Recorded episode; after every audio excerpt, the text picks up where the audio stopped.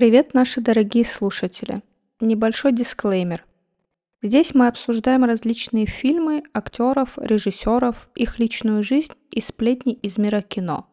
Но прежде чем мы начнем, хочу предупредить, что в нашем подкасте мы говорим о фильмах, и многие из них содержат спойлеры. Если ты не хочешь узнать о фильме больше, чем ты уже знаешь, то можешь выключить этот выпуск и вернуться к нему после того, как посмотришь фильм. Мы уважаем твои решения и твои предпочтения. Кроме того, мы хотим предупредить тебя, что некоторые мнения, высказанные в этом шоу, могут отличаться от твоих. Не стесняйся делиться своим мнением в комментариях или на наших социальных платформах. Приятного прослушивания!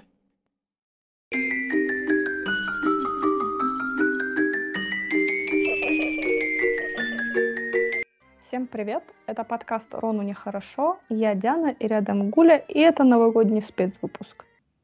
Сегодня поговорим о празднике Нового года и о том, как мы его отмечаем.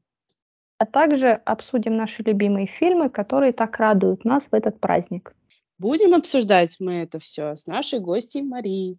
Маша у нас киноман, психолог и вечный коллекционер футболок и шопперов с персонажами кино. Автор телеграм-канала Машенька Мия. Всем привет! Спасибо большое вам, что вы меня позвали. Это очень ответственно, трогательно и волнительно. Так, давайте начнем с того, что рассказывайте, что для вас означает праздник Новый год, как вы его отмечаете или вообще не отмечаете. Новый год, наверное, самый любимый мой праздник вообще. Отмечаю всегда, везде, желательно не один раз. Нет, не один раз не получится, потому что Новый год все-таки один раз в году у нас. Вот. Но всегда стараюсь встретить максимально весело, приятно и зажигательно. Вот. Люблю с детства. А вы?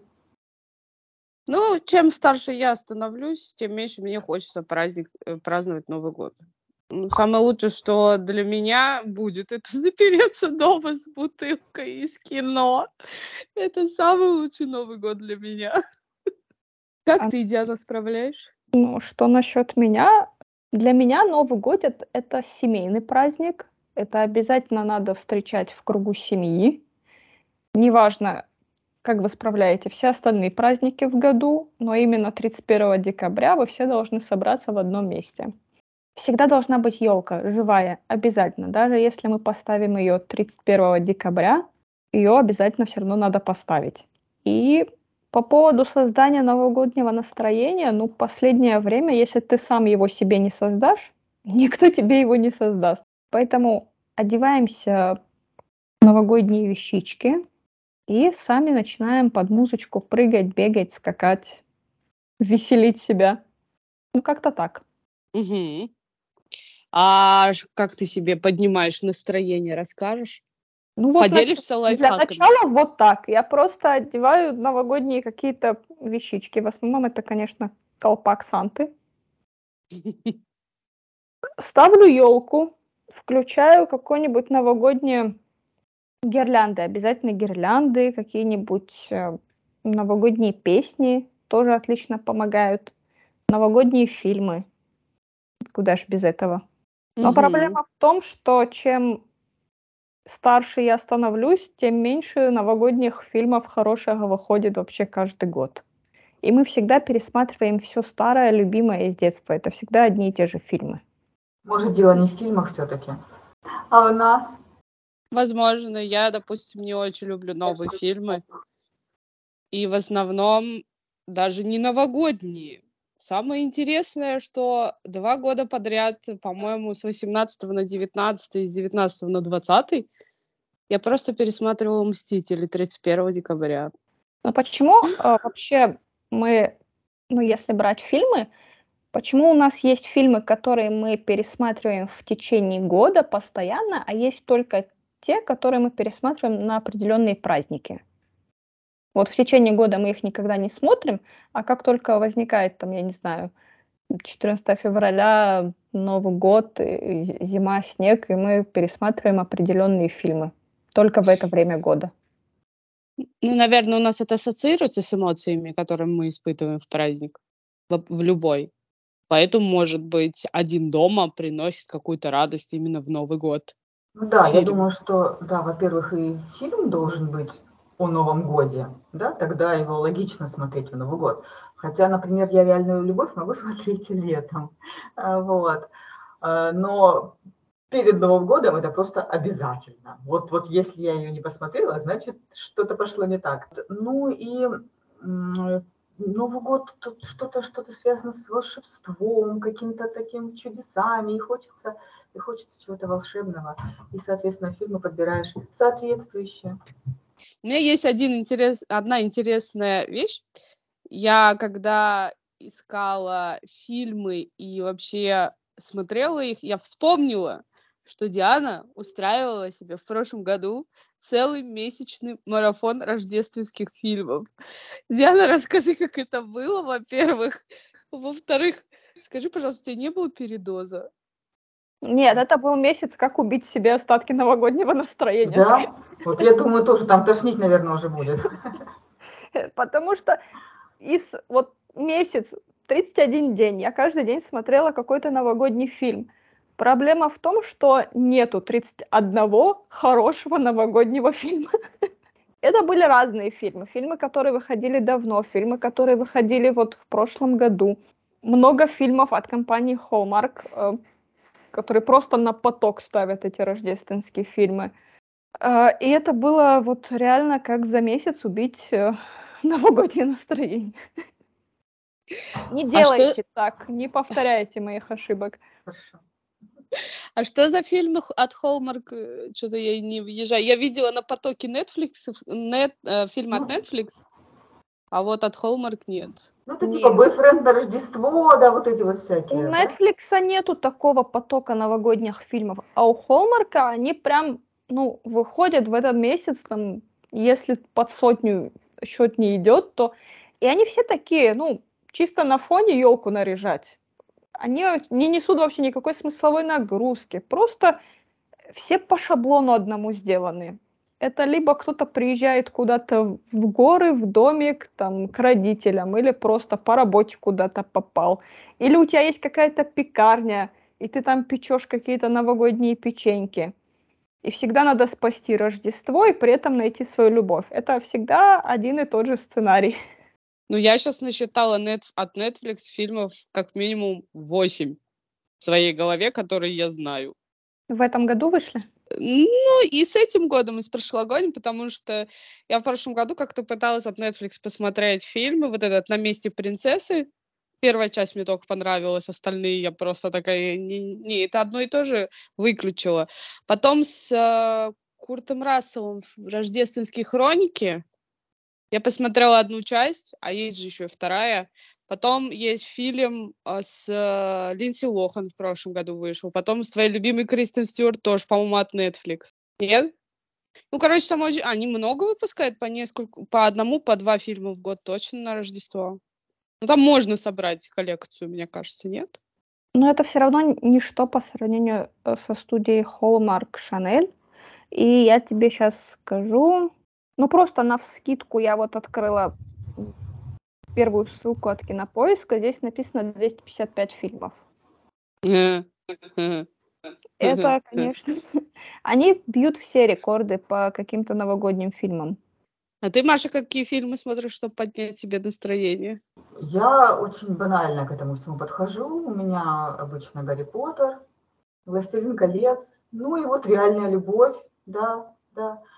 Я очень люблю советские комедии, но, если честно, я их люблю больше пересматривать в долгие посленовогодние праздники, да, с 1 по 7, там, с тазиком оливье, и сидишь там, и это все смотришь нон-стопом, прям кайф. Мне кажется, здесь тоже какой-то немножечко токсикоз будет от этих фильмов, нет?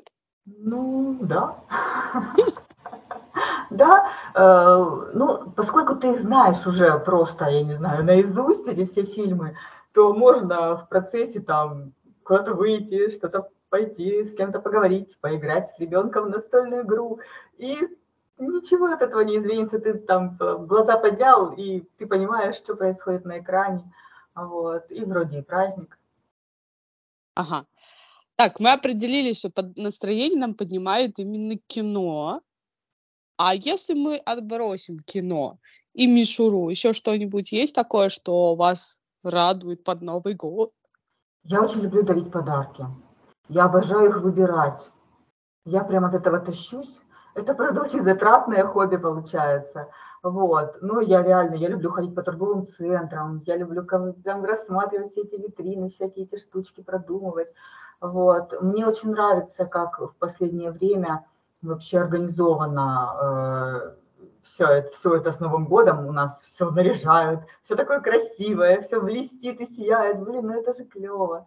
Нравится. Ну да, но у меня, конечно, первые 2 недели, когда я ходила, все уже готовятся к Новому году. Заходишь в торговый центр, там елочки стоят.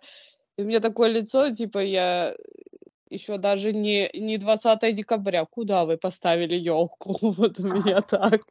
Так как мы собрались здесь сегодня, в первую очередь, чтобы поговорить о рекомендациях. Да, и в этот раз мы решили подготовиться основательно и не перебарщивать, как в Хэллоуин.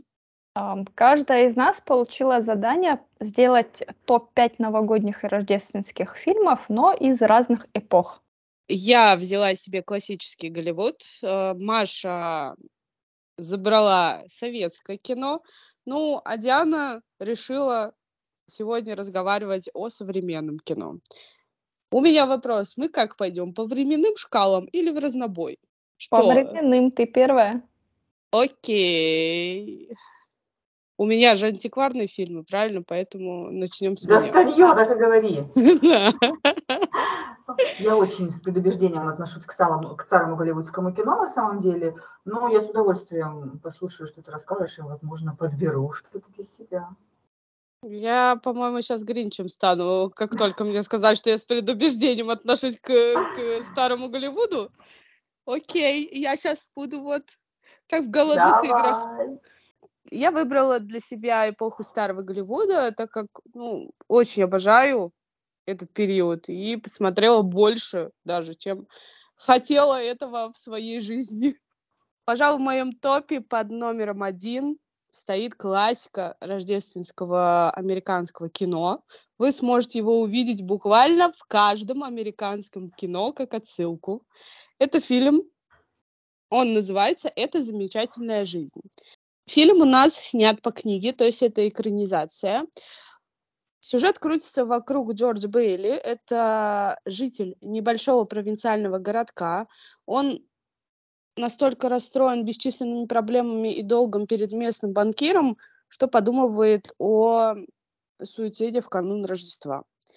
Он всегда хотел уехать из родного города, чтобы повидать мир, но обстоятельства и его собственное доброе сердце не давали ему покинуть его родной город в штате Коннектикут. Он пожертвовал собой ради спасения и образования брата, копил каждый цент, чтобы поддерживать семью на плаву, брал займы, защищал городок от злого банкира Поттера, женился на девушке, которую любил с детства и содержал эту семью. И вот Джордж готовится прыгнуть с моста, но вместо этого спасает своего ангела-хранителя Кларенса от Боди, которые отправили с небес, услышав молитвы жителей города с просьбой помощи для Бейли.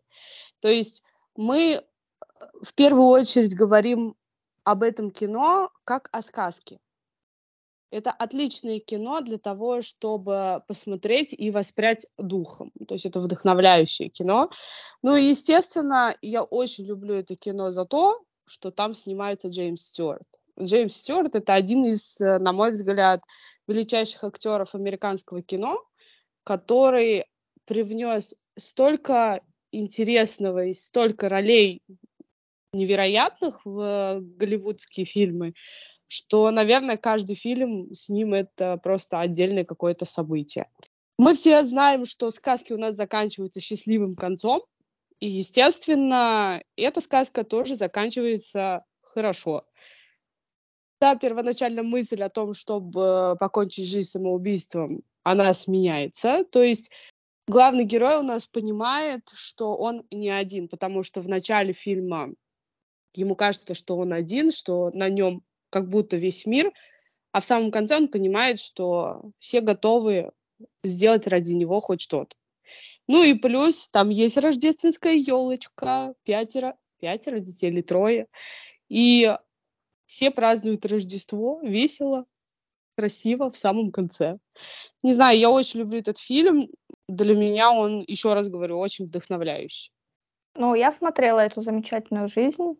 Это было давно, и я уже на самом деле не помню, какие эмоции у меня она вызывала.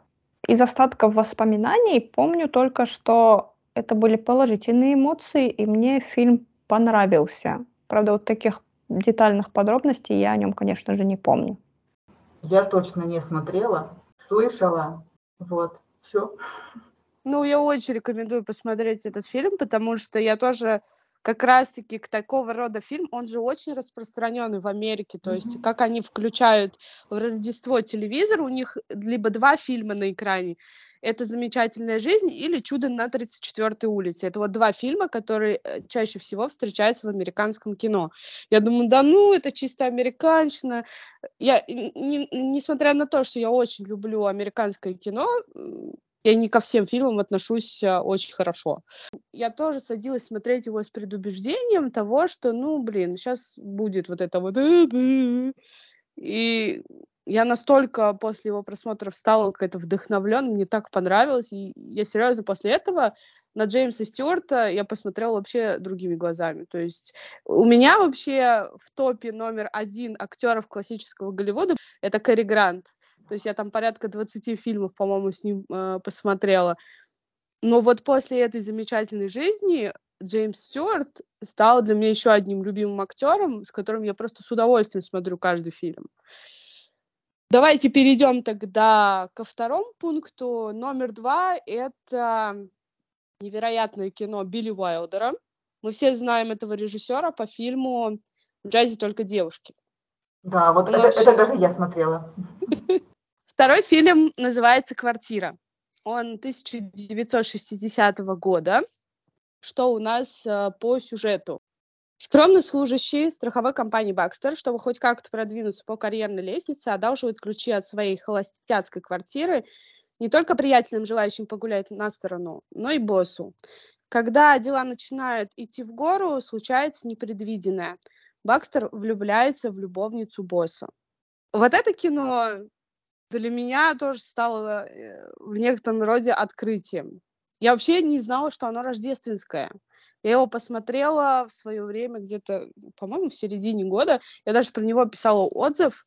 Там играет как раз-таки актер из фильма «В джазе только девушки» Джек Лемон. И невероятно Ширли Маклейн. Навскидку это простая романтическая мелодрама.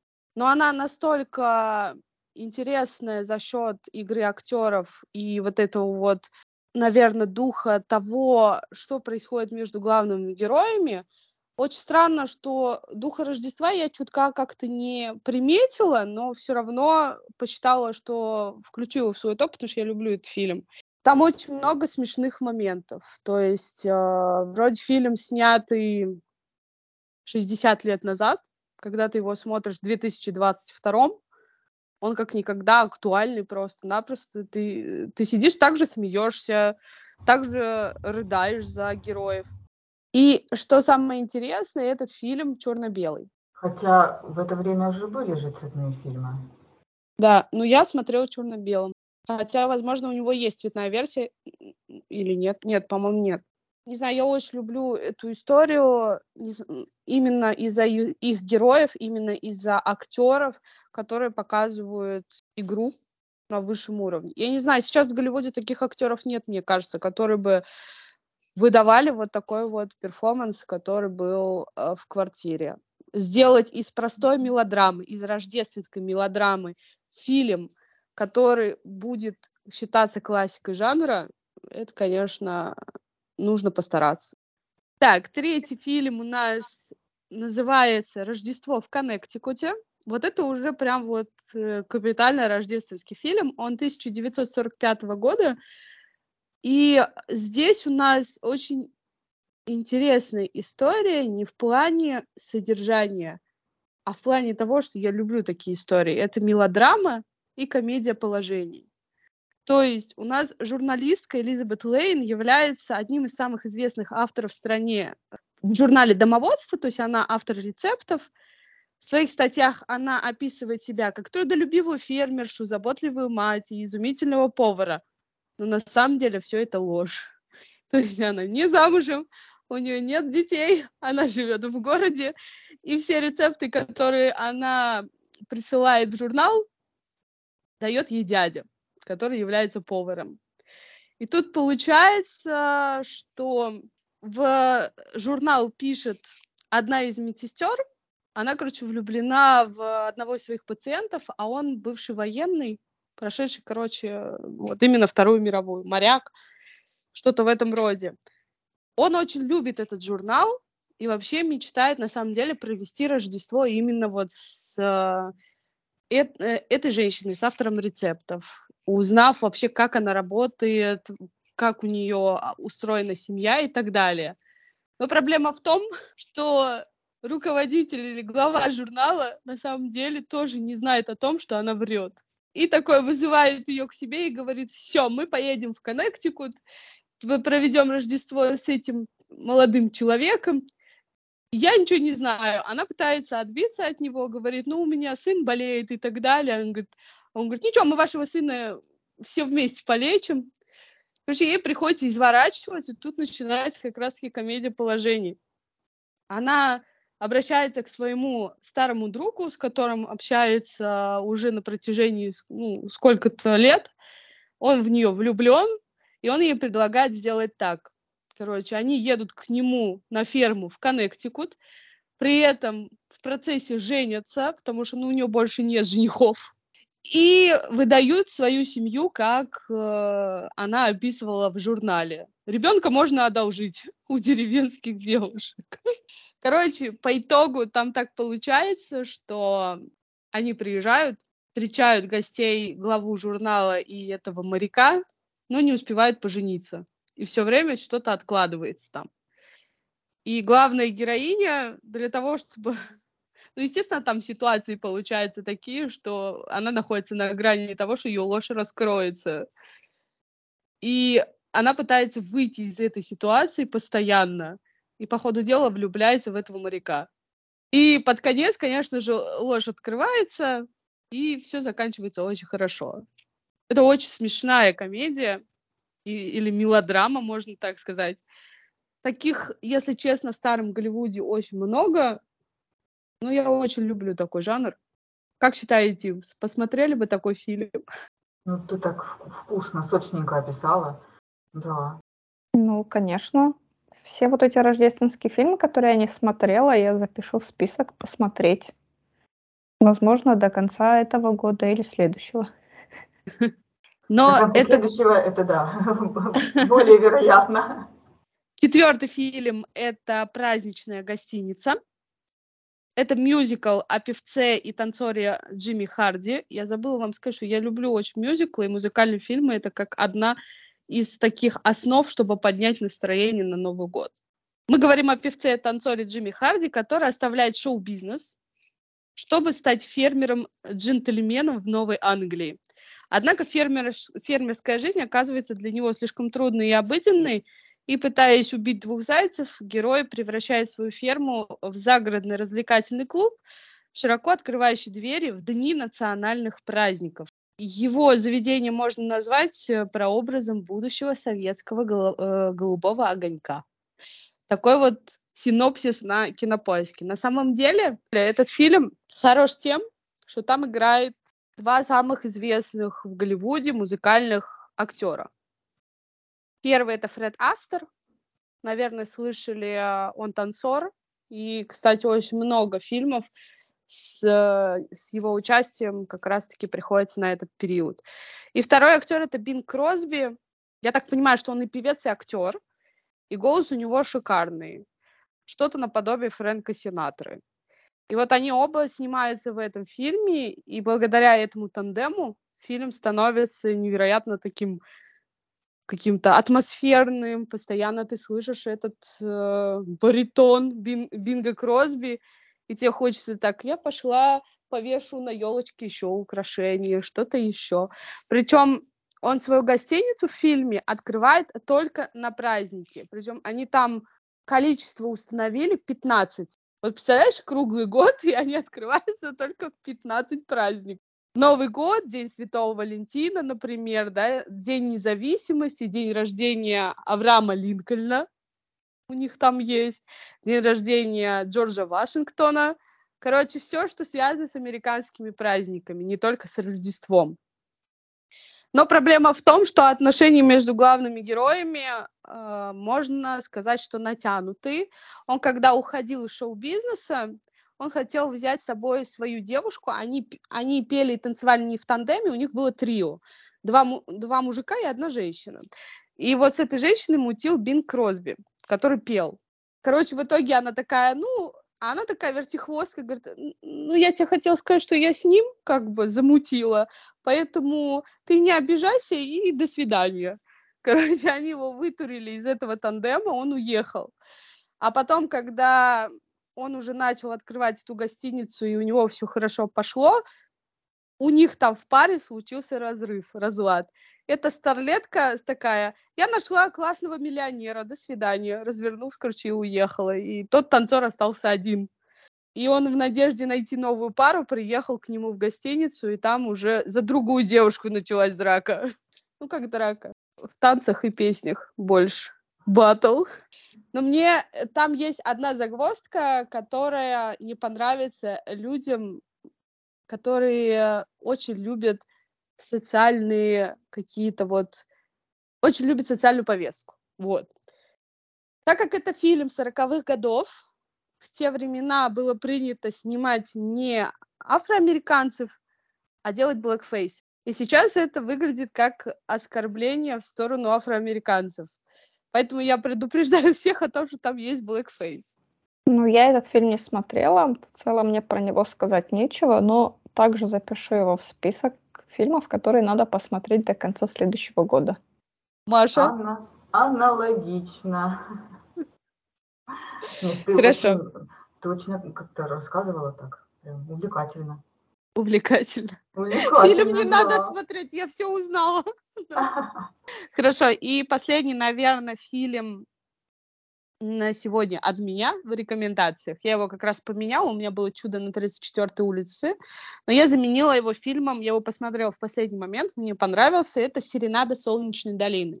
Что интересного в этом фильме, это тоже музыкальная комедия, в которой играет главную роль девушки, фигуристка норвежская. Она я так поняла, что она не профессиональная актриса, она именно спортсменка, но снялась в фильме. Что еще мне понравилось до жути, это участие Гленна Миллера. Вы знаете, кто такой Гленн Миллер? No. Сейчас я вам поставлю одну мелодию, и я 100% знаю, что вы ее знаете.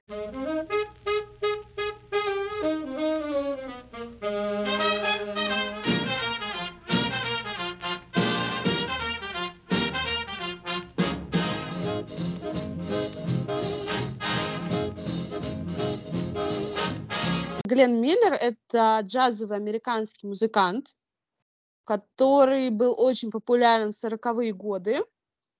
И у него был целый оркестр. И до нас дошли лишь две мелодии, которые знают все.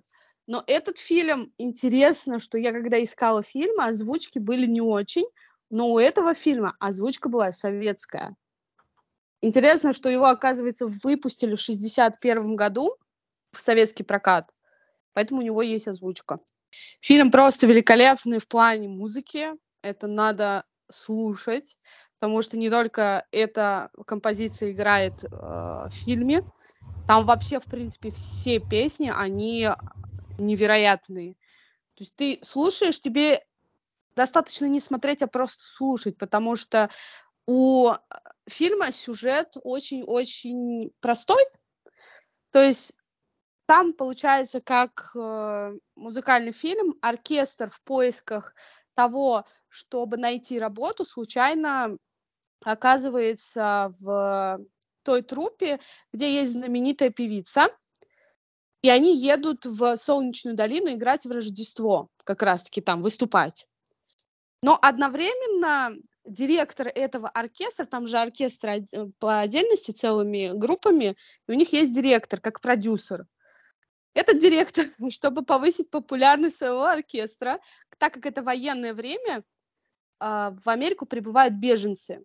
И вот он в поисках популярности одного из солистов оркестра записал в приемные отцы детей беженцев. И, короче, они приезжают, когда в порт, чтобы ребенка забрать и как бы воспитывать его целым оркестром. Получается, не только у него один папа, а целым оркестром. Получается так, что приезжает не ребенок, а взрослая девушка. Она подала, короче, прошение о том, чтобы ее кто-то приютил. Оказывается, так бывает тоже, не только дети. И когда они ее видят, она такая... Ну, я, говорит, приехала, чтобы вы, говорит, меня приютили, и я здесь нашла, как бы, для себя хорошую жизнь. Тот герой, которого сделали приемным отцом, стоит просто в шоке и говорит, в смысле, я думал, вы будете вот таким, вот такой, ну, то есть ребенком, вы не ребенок. А проблема в том, что эта молодая девушка, у нее определенные цели в Америке. Она приехала туда, чтобы найти себе мужика и выйти замуж. Просто. И причем, так как фильм 40-х годов, это воспринимается нормально, как одна из целей жизни — завести семью, найти мужчину, завести семью и спокойно жить в этой семье, не работая. Вот у нее такая цель в жизни. Причем у нее, когда спрашивают, говорят, а вы чем собираетесь заниматься в Америке? Найду себе... хорошего, богатого мужчину, выйду замуж, и все, и успокоюсь, типа такого. И он, когда главный герой у него спрашивает, а чем вы занимались в Норвегии? Она говорит, ну, у меня был папа, он зарабатывал, а я сидела дома. Вот когда он умер, у меня начались, типа, проблемы. Я сижу, человек, который смотрит это в 2023-м, фильм 41-го года, ты такой, да, ты сидела дома, и у тебя начались проблемы? Круто. А работать ты не пробовала? И для меня это было, во-первых, с одной стороны, очень смешно, с другой, очень как-то некомфортно, когда я смотрела. Но именно из-за музыки я его включила в свой топ. Это прям часть, наверное, новогоднего настроения, которое создает атмосферу. Джазовая музыка. Мы все знаем, что очень много песен англоязычных, которые поют про Рождество.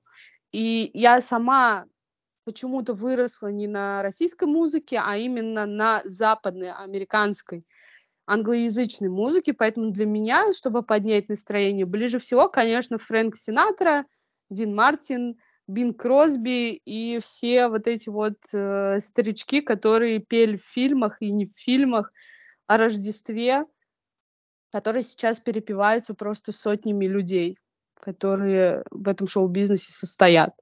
В общем, я очень вам рекомендую посмотреть «Серенаду Солнечной долины». Это, во-первых, хочется петь, во-вторых, смешно, в-третьих, не менее интересно и весело, чем, допустим, тоже «Рождество в Коннектикуте». Слушай, ну я думаю, что, выйдя этот фильм с неизменным сюжетом в современных реалиях, к нему было бы очень много вопросов. Я согласна, потому что реальность поменялась. Диана, ты бы посмотрела такой фильм? Не просто записала в списочек, а посмотрела бы, если бы, допустим, у тебя было бы время? Ну, возможно. Кстати, ты говорила, что его показывали в Советском Союзе. Да. Вот на Кинопоиске есть список на самые кассовые фильмы СССР. Там 1000 фильмов, и этот фильм, он на 888 месте. Мне еще, знаешь, что нравится в этом фильме? Я же сказала, что главная героиня — фигуристка. Там есть две сцены, где она катается на коньках, и это очень красиво. Короче, есть сцена в финале, где было вот у них выступление с оркестром. Я внимательно смотрю, как она катается, и понять не могу, что со льдом. Обычно, когда фигурист катается, лед не блестящий, то есть отражения нет. А там есть отражение. Вот она катается, прям видно, как ее изображение вместе с ней. То есть оно даже не запаздывает. Это вот сделано естественным образом. Я долго-долго смотрела, потом поняла, что они сверху что-то налили. То ли вода, то ли гуталин. Вот прям, чтобы видно было очень хорошо. И это настолько прикольно. Я нигде не видела, ни в одном фильме не видела, чтобы вот так вот красивый эффект создавал естественным образом. Хорошо. Мы, наверное, переходим к рекомендациям нашей гости Марии. Мария, тебе слово. Я составила тоже свой топ фильмов, и у меня их не 5, а 6. Вот я вот так вот взяла и нарушила правила. Вот это поворот. Да, но я не думаю, что буду рассказывать так же много и подробно, как ты, Гульнар, потому что у меня все фильмы, как правило, известны. Пересказывать их сюжет вообще бессмысленно, потому что, мне кажется, они знают все. Слышали так точно. Первый фильм в моем топе – это ожидаемо «Ирония судьбы» или «С легким паром». Фильм, без которого вообще немыслимо 31 декабря. И если его не показывают на каком-либо из каналов, значит, что-то пошло не так. И меня это лично вызывает тревожность, когда ты включаешь телевизор 31 декабря и видишь, что идет что-то, и это не «С легким паром». Фильм очень трогательный, на мой взгляд. Вот. Он очень новогодний, хотя изначально это комедия, которую написал Рязанов, это же была пьеса, она не была новогодней. Но чтобы не оправдывать пьянство, поскольку там же главный герой, он напился в ванне, и его запихали в самолет, вот, и, по сути, руководству не нравилось, что какого фига вообще показывают про пьяниц каких-то, и решили эту историю сделать новогодней. Ну, вроде как человек выпил под Новый год, это нормально. Вот, и таким образом, да, история стала новогодней. В фильме я очень люблю песни, они прекрасны. На мой взгляд, вообще я не особый фанат каких-то бардовских песен и вот таких вот песен под гитару, но здесь что-то в них есть, как я считаю. Потом стихи, на которые поются эти песни, это Пастернак, это Белла Ахмадуллина. Они красивые, талантливые. Цветаева, по-моему, если я не ошибаюсь, там тоже. Это «Хочу зеркало, где мы». Да, это Цветаева. «Ирония судьбы» с легким паром в России — это как «Эта замечательная жизнь» в Америке. Это обязательный фильм для всей страны. То есть 31 декабря примерно одновременно на всех каналах ты начинаешь переключать, и просто у тебя какой-то диссонанс. Когда это закончится? Но, не знаю, я с легким паром не разделила с тобой такой энтузиазм. Он смешной в плане того, что как бухой человек в агонии, когда он уже вообще спит, да, пьяный драбадан, сел на самолет, доехал до квартиры, лег и просто не понимает, что он в другом городе. Я такая, вот класс. Ну, Гульнар, это хорошо, что ты его не понимаешь, что ты никогда не напивалась до такой степени. Вот, можно тебя похвалить. Ну, на самом деле такая ситуация не могла случиться в реальности, потому что человека настолько пьяного невозможно усадить в самолет по чужому билету. Вот. Ну, это же фильм. И да, сделаем скидку на то, что 31 декабря, возможно, работники аэропорта тоже были, возможно, немножко не в себе. Но я очень люблю одного героя из этого фильма, я его просто обожаю, считаю, что незаслуженно его окрестили таким не очень хорошим. Это Ипполит. На самом деле, это обычный человек, у которого была невеста, который просто пришел отпраздновать Новый год с ней, а там чужой пьяный мужик. А она такая, иди отсюда, Ипполит, я останусь, как его звали, я не помню. Женя. Женя, да. Женя Лукашин. Да. Бедный Ипполит, и потом он в итоге что, попадает в аварию, по-моему, да, в конце фильма? По-моему. Ну вот с этим, с этой машины у него крутится его копейка, он же в нее садится, едет. И что-то случается с этой машиной, нет? Да нет, с ней все хорошо, Гульнар. Все хорошо? Да, там же, помните, продолжение сняли. Все, они там поженились, все нормально уже было. Про продолжение даже... Я смотрела этот ужас. Вот. Ну, не то, что прям ужас, но, ну, в общем, это совсем уже не то. Не та история. Боярская точно не брыльская, так что вот это моя самая большая претензия. Да, да. А, кстати, после этого фильма Брыльск уже не очень любили и считали, что премию ей дали незаслуженно, что говорила за нее Талызина, а пела за нее Пугачева, а почему же премию дали именно Брыльске? Вот. Но я считаю, что она хорошо все-таки сыграла, она очень красивая. Озвучка и голос – это же только малая часть вообще того, что показывает актер. Вот. А она хороша. Вот такая она томная, степенная, учительница литературы, которая сказала, я не одела платье, вместо надела. Там есть такой момент. Вот. Но делаем скидку, что это сказала, скорее всего, та, которая озвучивала, не надела, ну, да. А одела. Да. Нет, на самом деле в этом фильме очень много ляпов, вплоть там до титров, ошибки, там у них буквы пропущены. Вот. Но мы все равно его любим. Я так точно люблю. Вот. А про Ипполита я с тобой согласна. На самом деле он единственный нормальный, адекватный и положительный персонаж в этом фильме. Вот. И его очень жалко. Особенно, когда приходит он уже в последний раз в это, и моется под этой водичкой, которая тепленькая пошла. Вот. И он такой грустный, такой трогательный. Изначально эту роль должен был сыграть же Олег Басилашвили. И я считаю, что очень хорошо, что его заменили. Точнее, что он не смог сыграть, и сыграл тот, кто сыграл. Вот, это здорово. Диана? Вот. Что ты скажешь про «С легким паром»? Ничего, потому что от начала до конца осознанно я его не смотрела никогда. Да, такие люди существуют! Вот она, я перед вами. Что, переходим ко второму? И второй претендент в моем списке, он тоже очень-очень популярный. Это фильм «Иван Васильевич меняет профессию». Вообще фильм не новогодний. Там нет, не про Новый год, действие происходит не зимой. Но как-то у нас его очень часто показывают под Новый год, и люди его смотрят под Новый год. И поэтому вот я посмела включить его в свой тоже топ-5. Фильм очень веселый. Он снят по пьесе Булгакова. Да, как ни странно. Я тоже была удивлена, я не знала. Он написал эту пьесу в 1936 году для театра, но, однако, в театре его так и не показали, потому что властям что-то не понравилось. Но потом, когда его заявили уже как фильм, то сценарий одобрили. И вот...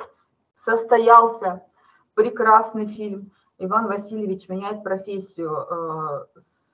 Сам сюжет, я думаю, пересказывать не стоит. Он о путешествии во времени, вот, и смене ролей царя Ивана Грозного и Ивана Васильевича Бунши, который прекрасно вписался в образ Ивана Грозного.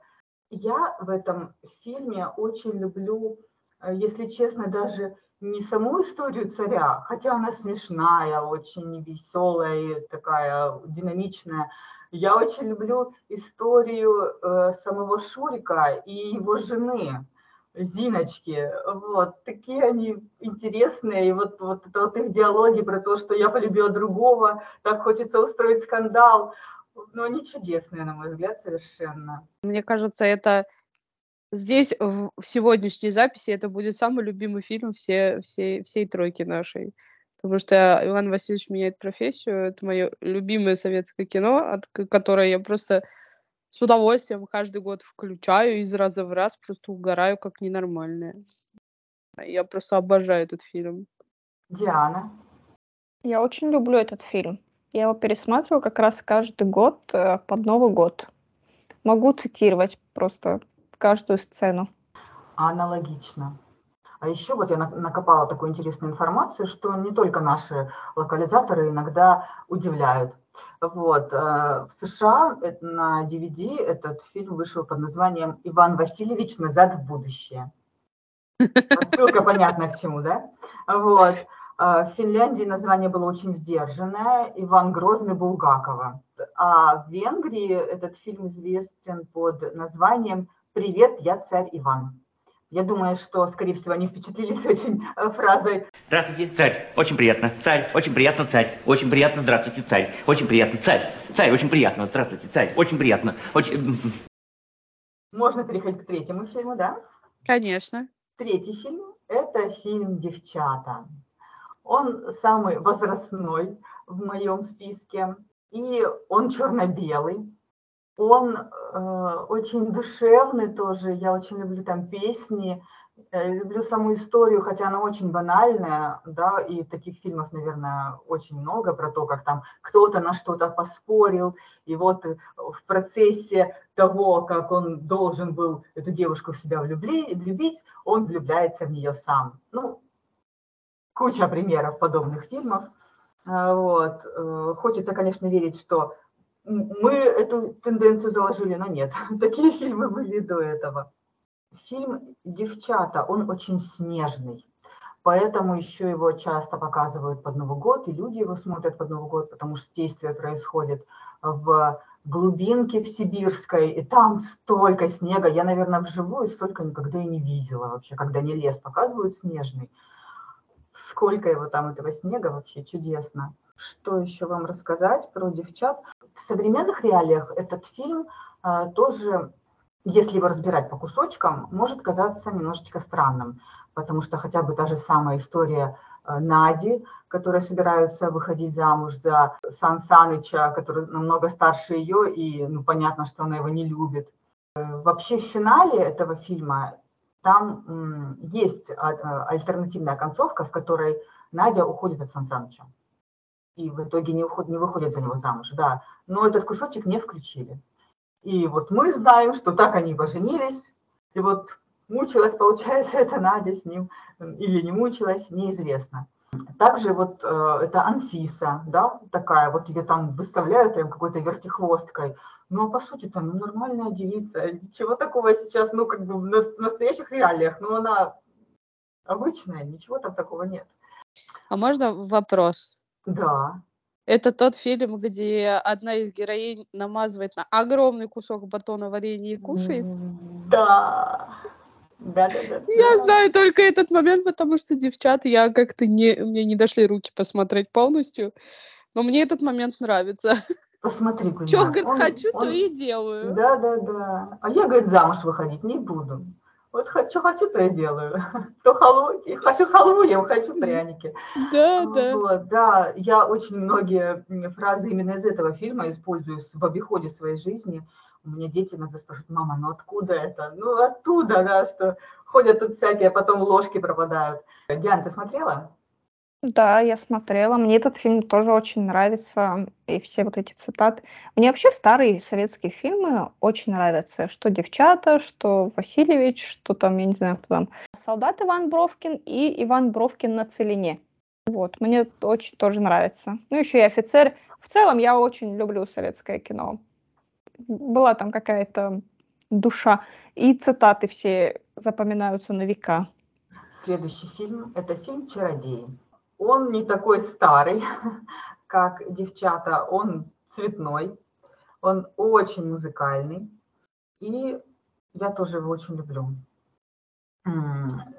Этот фильм, хотя многие считают, что он является экранизацией повести Стругацких «Понедельник начинается в субботу», но на самом деле это не так, потому что от самой повести там осталось практически ничего.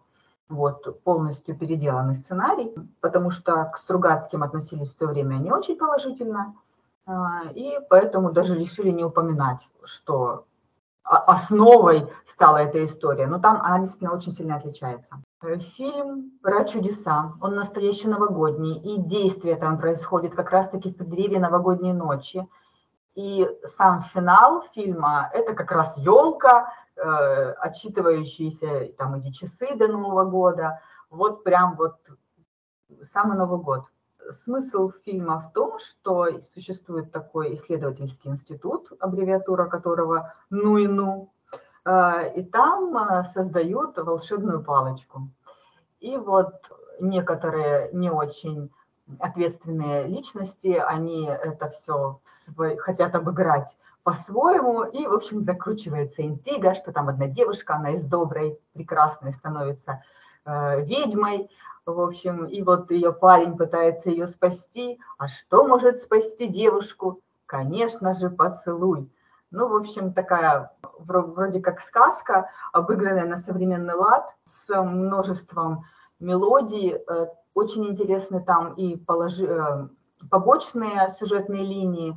Что мне нравится в этом фильме? Во-первых, там очень хорошие актерские работы. Я очень люблю Абдулова. И здесь он прям такой милый жених, такой трогательный, но в то же время решительный.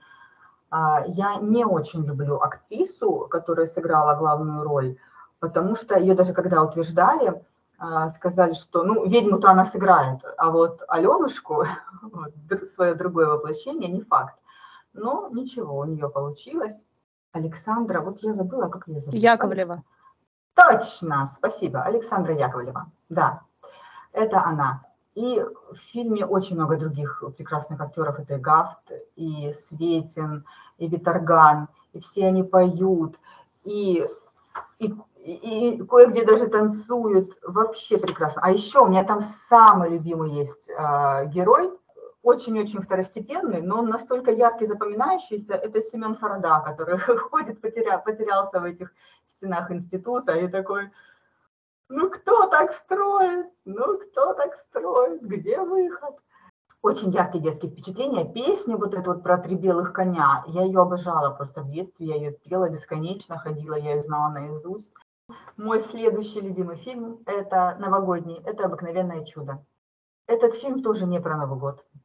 Но его часто показывают именно под Новый год, потому что, во-первых, это сказка, во-вторых, большая часть действия там происходит зимой в заснеженном домике охотника, там их заметает снегом буквально, они не могут выбраться, и вот там происходит действо. Фильм «Обыкновенное чудо» снят Марком Захаровым по одноименной пьесе Евгения Шварца. Я люблю абсолютно все пьесы Шварца, и не только смотреть, но и читать, хотя вообще для меня читать пьесы – это сложно. Но я отвлекаюсь на вот эти все вот названия героя, потом диалог, меня это подбешивает. Но Шварца вот заходит, вот прям прекрасно. И «Обыкновенное чудо» – это самая любимая моя и пьеса, и экранизация пьесы. Фильм вышел в год моего рождения, и это вторая уже экранизация. Первая была неудачной, поэтому Марк Захаров не сразу согласился снимать этот фильм, когда ему предложили. Он сказал: ну вот, уже одна неудачная есть, не факт, что тут получится. Но в итоге у него получилось, а еще и ого, как получилось, на мой взгляд.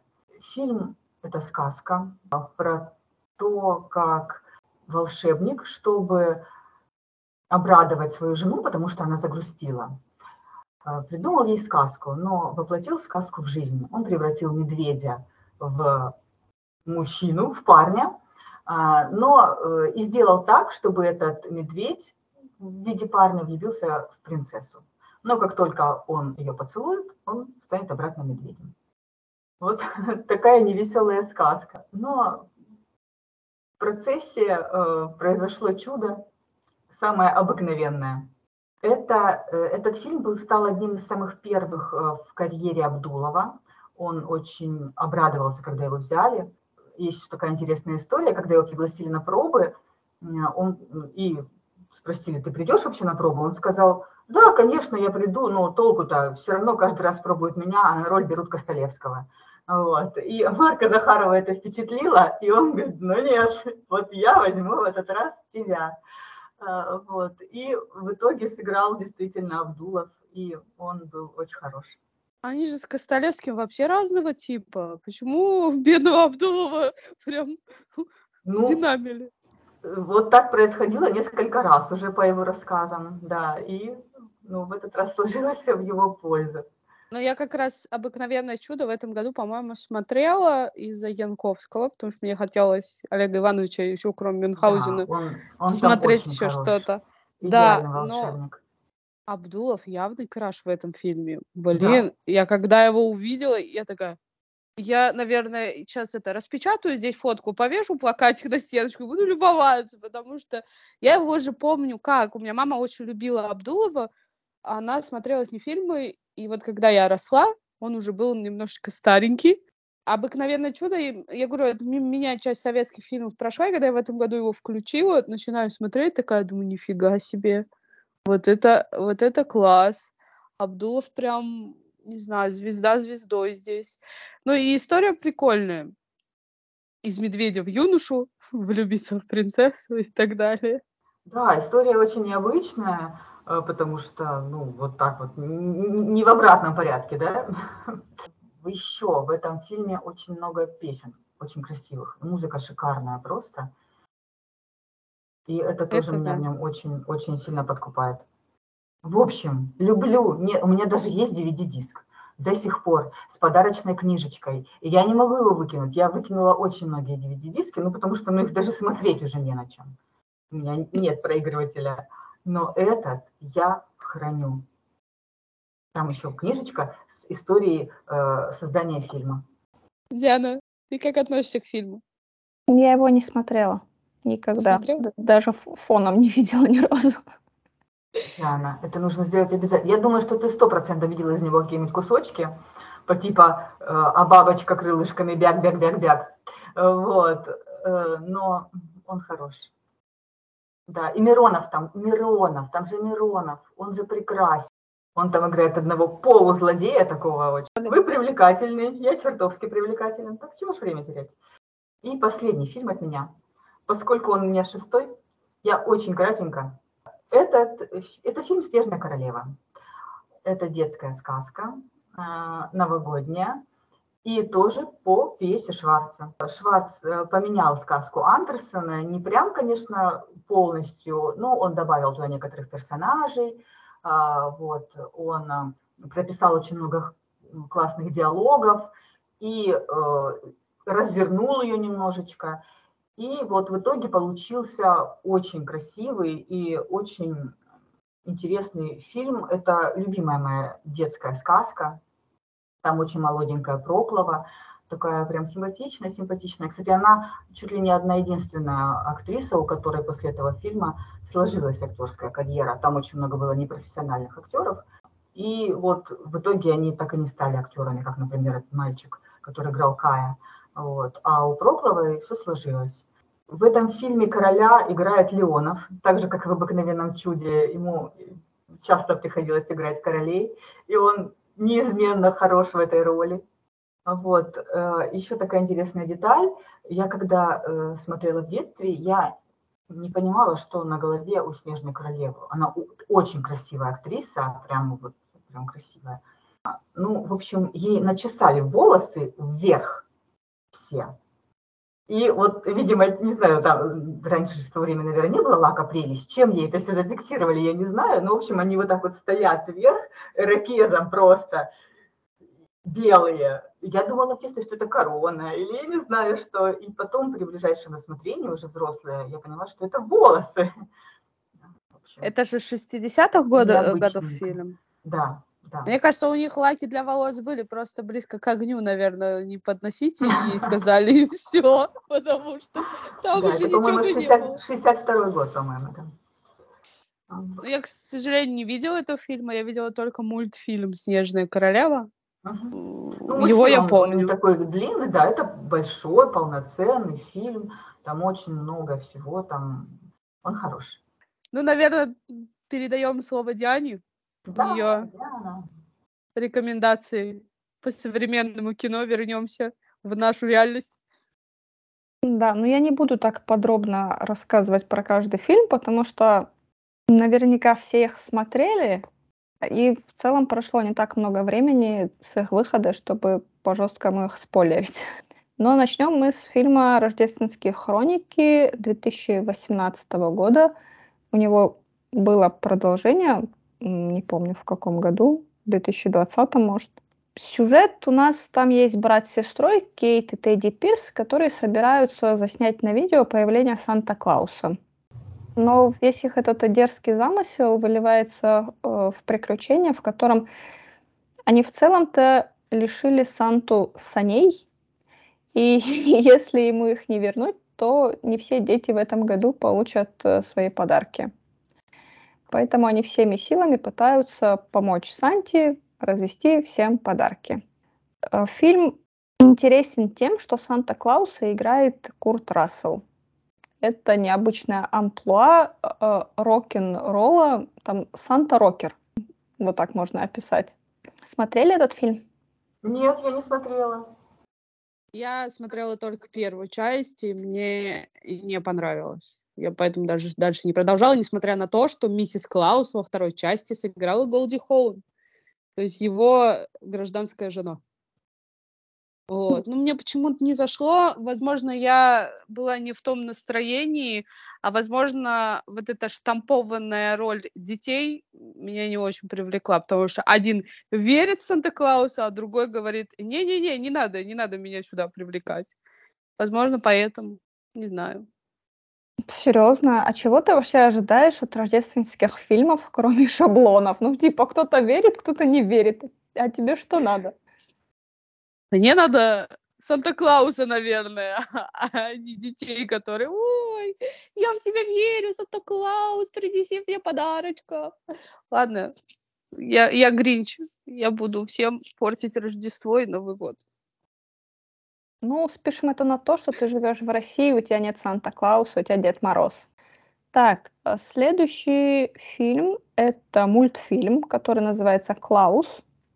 2019 года, производство Испания, но выпускал его Netflix. И мне кажется, на момент 2019 года это был лучший мультфильм за год. История про почтовую империю, про почтальонов.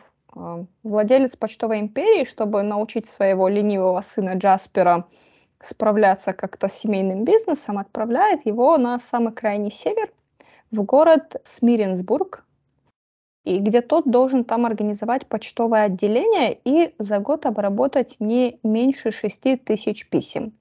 Но когда Джаспер приезжает в этот город, он попадает в место каких-то боевых действий двух семейных кланов, которые никак не могут между собой подружиться. Вот. И, естественно, в этой обстановке постоянной вражды как-то никому нет дела до почты. Никто никому письма не отправляет. Но все меняется, когда в лесу однажды Джаспер встречает старика, которого зовут Клаус. Это был очень классный мультфильм, очень добрый. Мне кажется, именно вот его можно расценивать с точки зрения вообще того, как могла бы возникнуть вера людей в Санта-Клауса. Потому что они начали просто писать письма, и им начали приходить детям какие-то подарки. Такая фантазия на тему. Вы смотрели этот мультик? Слушай, на самом деле я пыталась его смотреть, но почему-то я его так и не досмотрела. Хотя я знаю, что его очень многие любят, и он очень популярен. Но в моем случае что-то пошло не так. И я думаю, что я, наверное, попробую еще раз обязательно. Ну, он у меня где-то в списочках висит, потому что где-то... Он какого года, Диана, напомни? 2019. Ну, вот где-то с 2020 года, уже порядка 3-4 лет он висит у меня. Но проблема в том, что я не фанат анимации. Анимационные фильмы я смотрю очень редко. У меня есть любимый, который я люблю пересматривать. Но я боюсь, что я буду рыдать от этого мультфильма, потому что я где-то слышала, что там очень много всего такого, что вот доброго, хорошего и так далее. Но судя по тому, насколько я впечатлительная, я даже от этого рыдать буду. И поэтому я как-то не решаюсь все включить, этот мультфильм. Я не знаю, решусь ли я когда-нибудь включить его. Так, хорошо. Третий фильм, который я добавила не потому, что он мне сильно нравится, или не потому, что он сильно какой-то рождественский, а скорее, чтобы просто побесить Гулю, потому что там снимается Кристен Стюарт. Фильм называется «Самый счастливый сезон». Но он позиционируется как рождественский, потому что действие происходит на Рождество. Там пара приезжает к родителям на Рождество, чтобы как-то познакомиться с родителями. но это такое испытание для отношений на прочность. Подожди, вот... это фильм, где пара очень близких подруг? Ну, я, да, не уточняю. Все верно. Все верно. Значит, я думаю про тот фильм. Я просто пытаюсь говорить абстрактно, чтобы... Кому надо, тот поймет. Единственное, что мне очень понравилось в этом фильме, это диалог главной героини с ее лучшим другом. То есть он ей объяснял, вот ее родители ее хорошо приняли, а его родители его приняли очень плохо, и там чуть ли не 10 лет с ним не разговаривали. И поэтому вот этот диалог, когда он ей рассказывает о том, что все люди разные и все воспринимают все по-разному, это, наверное, для меня лучшая часть фильма. Вот и все, в целом все, что я хотела сказать об этом фильме. А, еще там прекрасная Обри Плаза. И все. Напишу себе. Обри Плаза — это прям очень большой жирный плюс к этому фильму. Как-то она мне очень импонирует. Это единственное светлое и хорошее пятно в этом фильме. Фильм не отличается абсолютно ничем от толпы тех рождественских фильмов, которые мы знаем, про которые говорила Диана. И меня больше всего... Ну, я его посмотрела, мне он даже не понравился не потому что... Да, потому что там много Кристен Стюарт. И просто-напросто все абсолютно сосредоточено на ней. Хотя герои второго плана мне они понравились больше. Вот, в этом вся загвоздка. Ну, это фильм не про героев второго плана. Мне вот хотелось... чтобы в итоге героиня Кристен Стюарт осталась с героиней Обри Плаза в финале. Но это, конечно, что-то из фантазий, которые никогда не сбудутся. Они вот тебя не послушали, да? Вот эти фильмы плохо, потому что самая лучшая химия была как раз-таки с Обри Плаза. Самое естественное. Вот это ее близкая подруга, к семье, к которой она приезжает, я же правильно помню? На Рождество. Эта актриса максимально деревянная. Мне почему-то не нравится вообще, как она себя ведет в фильме. Я понимаю, что у нее там дилемма рассказать родителям или нет, но она это делает максимально карикатурно, максимально... актриса мне не понравилась, как она исполняет роль. Я про это. Угу. Так, следующий фильм. Я объединила два фильма в одну категорию, потому что это фильм 2000 года «Гринч. Похититель Рождества» и мультик «Гринч» 2018 года. В целом они об одном и том же персонаже, о Гринче, который ненавидит Рождество и хочет украсть у всего города праздник. И в итоге, наоборот, доброта и любовь других людей как-то растапливают его ледяное сердце. Очень классный фильм, мне очень нравится. Тоже каждый год пересматриваю под Новый год. Джим Керри прекрасный. Не зря фильм получил Оскар за лучший грим. Вы этот фильм любите? Я не смотрела. Только не бейте меня. Ни фильм, ни мульт. Целиком не видела ни разу. Проблема в том, что я то же самое. От начала до конца я ни мультфильм, ни фильм не смотрела. Я видела какие-то эпизоды, но прям чтобы сесть и осознанно посмотреть. Я какой-то момент, видимо, Гринча хотела посмотреть, но что-то не получилось. То ли у меня не то настроение было, то ли чем-то я занята была. Не помню, потому что у меня желание было сесть пересмотреть, но посмотреть, точнее, от начала до конца, но как-то не сложилось, видимо. А мультфильм я прям очень хотела, потому что его озвучивает Гринч, это Бенедикт Камбербэтч в мультике. Я очень-очень хотела посмотреть, но посмотрела ровно половину. Почему, тоже не помню. Но хотя это очень смешной мультик.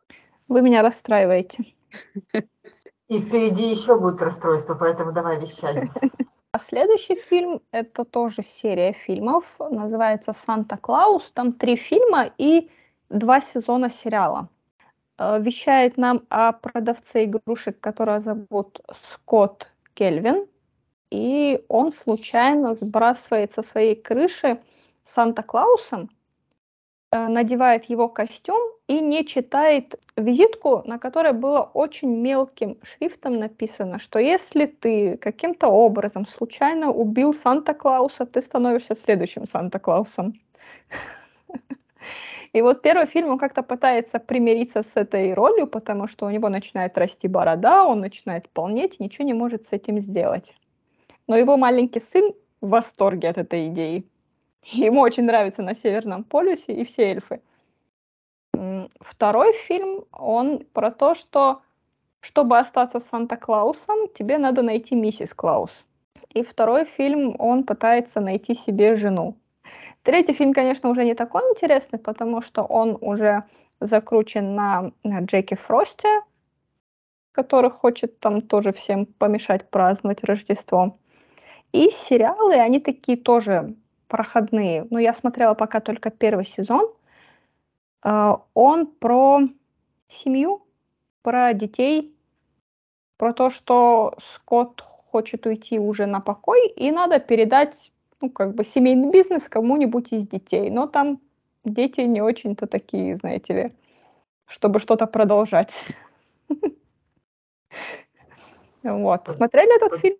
Подожди, ты сказала, что Санта-Клаусом становится только если его убить. А что тогда дети собираются с ним делать? Просто у предыдущих Санта-Клаусов не было детей, а у этого есть. А, ну ладно, это немножечко успокаивает. Я видела, по-моему, первый, но это было как-то... Ну, короче, я ничего не помню. А мне нравятся эти... Я смотрела только 3 фильма. И как-то вот в один момент я прям села и посмотрела подряд их. И мне очень нравятся все 3 фильма. В первом это вот этот момент, когда с крыши падает Санта, и просто такие, что произошло? А потом, когда он такой сбривает бороду, смотрится в зеркало, у него опять седые волосы, и вот это все опять начинает расти. Это, конечно, смешно. Нет, первый фильм самый классный. Не знаю, я люблю эти фильмы, но я их не пересматривала так часто, по-моему, 1 или 2 раза, но мне кажется, я в этом году, наверное, сяду и пересмотрю, потому что мне интересно. Так, и фильм, которого нет в этом списке, который я вам присылала, но его нельзя просто не включить, это первые 2 фильма «Гарри Поттер». Есть в них, они, казалось бы, вообще не про Рождество и не про Новый год, но... Все равно почему-то каждый год под Новый год мы их пересматриваем. Есть там в первых фильмах, которые снял Крис Коламбус, что-то такое волшебное, доброе. И вот когда у них там наступает Рождество, сказочное. Поэтому ты веришь в сказку, и тебе хочется вот этого чуда какого-то. Я-то надеюсь, вы смотрели «Гарри Поттера»? Шутишь? Мне кажется, это действительно магия Криса Коламбуса, потому что Крис Коламбус мастер в том, чтобы снять фильм для детей. Ну и последний в моем списке фильм, который, без которого вообще не проходит ни один Новый год, это «Один дома». Первые 2 фильма. Я надеюсь, что все его смотрели. Я пока готовилась к записи этого выпуска, наткнулась на один сериал от Netflix, который называется «Фильмы, на которых мы выросли». Там 3 сезона, и каждая серия про какой-то конкретный фильм. Вот, я посмотрела серию про то, как снимали «Один дома», и была на самом деле удивлена. Я такую информацию никогда до этого не слышала. Вот вы, например, знали, что... Изначально этот фильм должны были снимать Warner Brothers. И у них уже был утвержден бюджет, они уже построили декорации. Бюджет изначально был 10 миллионов. Когда они построили декорации и начали уже все это дело обустраивать, выяснилось, что бюджет поднялся до 14,5 миллионов долларов. И разница, которую не мог одобрить Warner Brothers, это типа 1 300 000. И они не одобрили эти 1 300 000 и в итоге закрыли этот фильм. То есть в идеале «Один дом» они должны были снимать. Но на помощь пришел 20 век Фокс. Они выкупили права. Ну, не совсем выкупили права. Там была история в том, что 20 веку нужен был «Один дома», а Warner Brothers нужен был какой-то фильм, который был 20 века, и они как бы поменялись. И вот «Один дома» выстрелил настолько, что он 14 недель был в топах №1 вообще по просмотрам в Америке. И никто не ожидал, что такой малобюджетный фильм с неизвестным никому ребенком в главной роли оставит такой след в истории. Поэтому «Один дома» — это вообще самая успешная комедия в истории, которая создала самого успешного ребенка-актера в истории. И я знаю, что Маша его не смотрела. Почему, Мария? Я смотрела. Я просто его не люблю. Почему я не люблю «Один дома», он меня бесит. Почему он тебя бесит? А ну-ка рассказывай. Я не понимаю, мне не смешно совершенно. Меня удивляет ситуация, что можно оставить ребенка дома. Это какая-то сумасшедшая мамашка. В общем, не знаю я. Раздражает он меня, и все. Калкин прикольный. Вот, но вот эти какие-то грабители придурочные, ну, в общем, не знаю, вот мне не смешно. Не знаю, я прям это... И она не сумасшедшая мамаша, она мама-кукушка.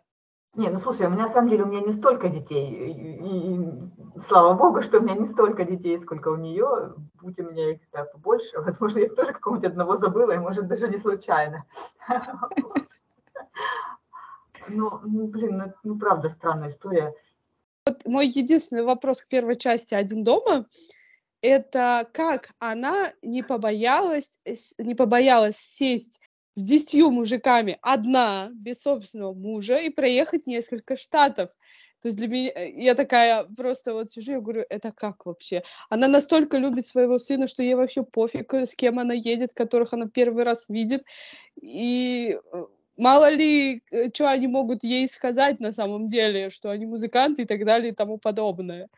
Поэтому у меня это единственный вопрос, который возникал несколько раз последний, когда я пересматривала «Один дома». Я вам скину ссылку на этот документальный сериал от Netflix. Диана. Хорошо, хорошо. Нет, ну на самом деле мне просто никогда не возникает желания его пересматривать. Вот честно, вот, ну, перед Новым годом или после. И если я его вижу, ну, я переключаю. Но все-таки, значит, это не люблю. Я еще хотела сказать, что, допустим, актер Джо Пеши, который играет одного из бандитов, он же все время снимался в боевиках у Мартина Скорсезе.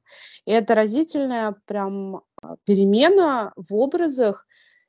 И когда ты смотришь его в «Один дома», это настолько смешно, что, вот, допустим, я «Славных парней» в прошлом году посмотрела, и для меня Джо Пеши, я просто стала им восхищаться, насколько он умеет преподносить разные образы, потому что все равно он запомнился как актер из гангстерских фильмов, а здесь это комедия семейная, и он выдает настолько смешные... Да, это больно на самом деле в реальной жизни, все, что они получают.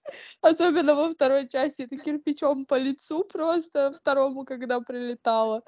Мне кажется, это очень больно в реальной жизни, и люди вряд ли в живых бы остались. Остались в живых, потому что это делали реальные каскадеры, и мне было больно смотреть, на самом деле, как раз за разом каскадер просто со ступенек прыгает на спину. Как там его на асфальт. Там ничего не было подложено, он падал прямо на асфальт. Бедный его позвоночник, мне было очень жаль. Гульнар. Да. И Диана. Не, вот Диана в первую очередь. Диана, где фильм «Реальная любовь»? Я не поняла, почему его нет в твоем списке? Как такое могло произойти вообще? Ну, я не то чтобы сильно фанат этого фильма. И я смотрела его, может, 2 раза от силы. Я сейчас тебя, Маша, расстрою. Я смотрела половину фильма 1 раз. Это ужас. Я смотрела, наверное, 22, не знаю, 32, сколько раз. Ну, что тебе нравится в этом фильме? Я не знаю, он такой романтичный, он такой красивый, и там, как же прекрасная Аурелия, господи, ну я плачу каждый раз на этом моменте. Я, по-моему, знаю, почему он ей нравится. Почему? Там Колин Фёрт. Ну это тоже, да, и Колин Фёрт мне нравится, а Хью Грант, как он танцует. не знаю, вот, возможно, я вообще люблю вот эти вот киноальманахи, не то что киноальманахи, а вот фильмы с несколькими историями, связанные с собой вот какими-то неосновными линиями. Мне такое нравится. А тут как бы мало того, что вот, вот эти вот несколько историй, плюс все про любовь, плюс Новый год, ну это же прекрасно. Я думаю, мы сегодня обсудили все наши фильмы, которые мы могли бы порекомендовать. Да. Ага. По традиции, Маш, мы делаем выводы в конце выпуска, но сегодня поступим по-другому. Давайте поздравим с праздником всех наших слушателей и выскажем пожелания, какие захотим. Я первая? Да. Ну, я же гость, я первая. Поздравляю всех. А вы будете повторяться потом. Поздравляю всех с наступающим Новым годом. И желаю отличного настроения, много прекрасных фильмов и всего самого замечательного и чудес желаю. Вот. Которые мы будем сами, конечно, своими руками творить, но все равно хоть так. Диана. Дорогие друзья, пусть этот год будет для вас настоящим кинематографическим шедевром.